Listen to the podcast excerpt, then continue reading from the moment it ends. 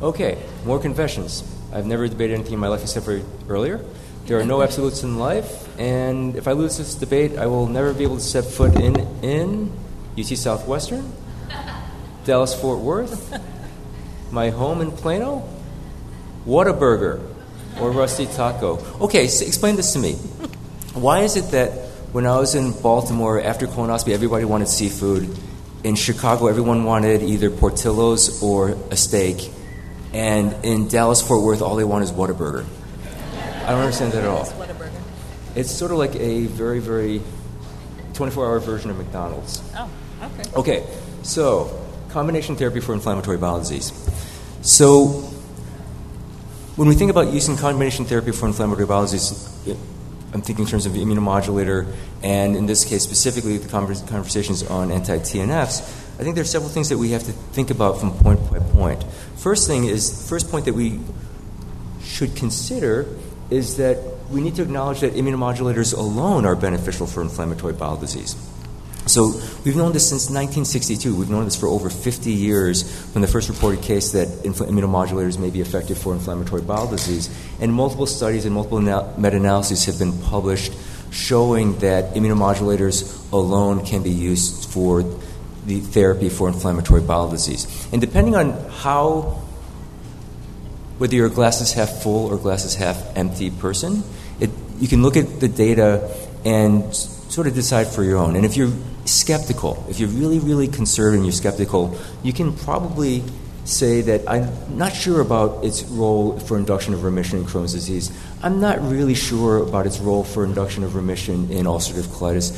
But looking at the data, at least even with a skeptic's eye, I think we have to admit that from a standpoint that there's enough clinical data from multiple different individual studies and, and Cochrane and, multi, and meta-analyses that immunomodulator alone maybe is effective in some, for maintenance of remission for Crohn's disease.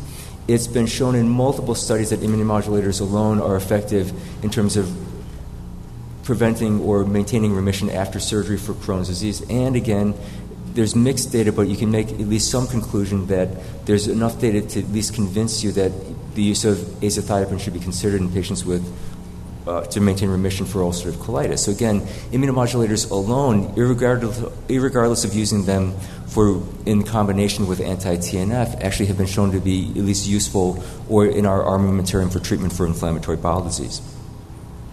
Okay, so then we think about concomitant immunomodulator and anti-TNF therapy. Many, most of the conversations this morning were based upon using infliximab, doing therapeutic drug monitoring, and maintaining therapeutic drug levels, and um, and for for treatment of inflammatory bowel disease. What we've known for years from the accent studies, the sonic studies, the success studies, is that patients on anti-TNF therapies develop antibodies to those therapies. We know that up to 13 to 26 percent of patients develop antibodies to infliximab, but to 17 to 27 percent of patients develop antibodies to adalimumab. So, thinking about this way, one out of every four to one out of every six patients you put on an anti-TNF therapy will develop antibodies to those therapies. So, from that standpoint, what we also know from multiple studies is that immunomodulators can decrease the formation of those antibodies in 47 to 75 percent of patients. And again, we've known this ever since, even with my fellowship at Beth Israel, with um, Richard Farrell getting his K grant to study this. Again, a lot of these, a lot of this data has been around for over 20 years. We also know, for, exa- for example, very recently, that you can actually give immunomodulators, or one study showed that you can give immunomodulators to patients that have developed anti-TNF antibodies there was one study by Strick et al. that looked at 17 patients that developed antibodies to anti-TNF. Out of 17 patients that were given immunomodulator therapy after development of the antibodies, 13% had reduction in their antibody levels to zero and with increases in their serum anti-TNF concentration. So you can actually give anti-TNF immunomodulator to, to potentially rescue back the um, anti-TNF effect. From that standpoint, then it goes to point three. We know that combination therapies are associated with better outcomes. And we, again, we've known this since 2002 from initial data from the Accent studies that dual therapy patients had improved remission and response rates through, 40, through 52 weeks. We also know that in these patients, in, in multiple studies, that patients on combination therapy are more likely to achieve corticosteroid-free remission, clinical response, and mucosal healing, but that weight-based dosing and really monitoring levels is actually very important from that standpoint. So again, if you're going to think about doing combination therapy, really monitoring levels. But the question is, what level do we use? So we all know when we give immunomodulator therapy, we're giving immunomodulator um, azathioprine and 6-mercaptopurine at weight-based. Most most of us start at weight-based dosing. Um, we monitor levels. We look for a 6 TGN level of 235 um, as sort of a indicator of likelihood of response, not necessarily a straight a straight cutoff level, but it's sort of a cutoff in terms of where we think is going to be a therapeutic response. are actually just recently published um, data on 72 patients on combination therapy and correlated the, the combination therapy uh, 6 TGN level with infliximab trough and antibody levels and found that you pretty much could keep a, or that the level of 6 TGN that would correspond to a decrease in antibody formation and therapeutic infliximab levels about 100, 125. So that it might be that patients don't necessarily need to have a therapeutic or high 235 uh, 6-TGN level on the immunomodulator in combination with anti-TNF, you could actually get away with a lower level and still maintain that, preventing that antibody, antibody formation. Point five is that when you see patients and you, I discuss with them what therapies you want to put them on, and you say, I want to put you on immunomodulator and anti-TNF, almost every single patient comes back and says, What about cancer? What about the risk of specifically cancer and lymphomas? From that standpoint, um, Corey Siegel actually has done always a really good job of that 10,000 person graph that, that, he, that is shown, showing that basically the risk of lymphoma for IBD is about 2 in 10,000, lymphoma plus, in azathioprine about 4, anti-TNF about 4 in 10,000, but the risk of combined is about 6 in 10,000. Again, it's not that much higher than your baseline azathioprine or anti-TNF alone. And that the risk, again, of the concern that patients have is of specifically of hepatosplenic T cell lymphoma, which, we, which has been correlated with young men um, treated with combination therapy for greater than two years. But keeping in mind that the total number of cases seen between 2001 and 2007 um, of hepatocellular T cell lymphoma was 38 compared to 157,000 cases of non Hodgkin's lymphoma. So its overall incidence, even though the concern is in this patient population, the overall incidence of this cancer is extremely low.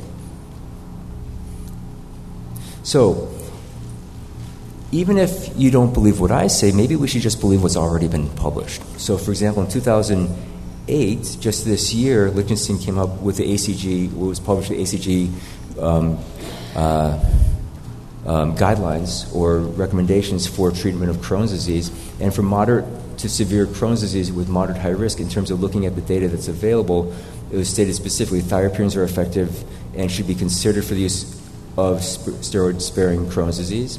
Thiopurines are effective therapies and should be considered for pa- treatment of patients with Crohn's disease or maintenance of remission.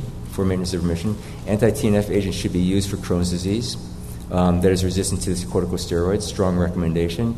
Anti TNF should be given for Crohn's disease refractory to thiopurines, but also they state specifically combination therapy of infliximab and thiopurines is more effective than treatment with either immunomodulator alone or infliximab alone in patients who are naive to those agents. In terms of and the, the data, they state a strong recommendation, high level of evidence maintenance of Crohn, luminal Crohn's disease, again, they say anti-TNF monotherapy is effective at maintaining anti-TNF-induced remission, but because of potential immunogenicity and loss of response, combination with immunomodulators should be considered. Again, strong recommendation. And although data is lacking in postoperative Crohn's disease patients, for postoperative Crohn's disease, anti-TNF therapy should be combined with, anti- with an immunomodulator to decrease immunogenicity and decrease loss of response, and this was a conditional recommendation.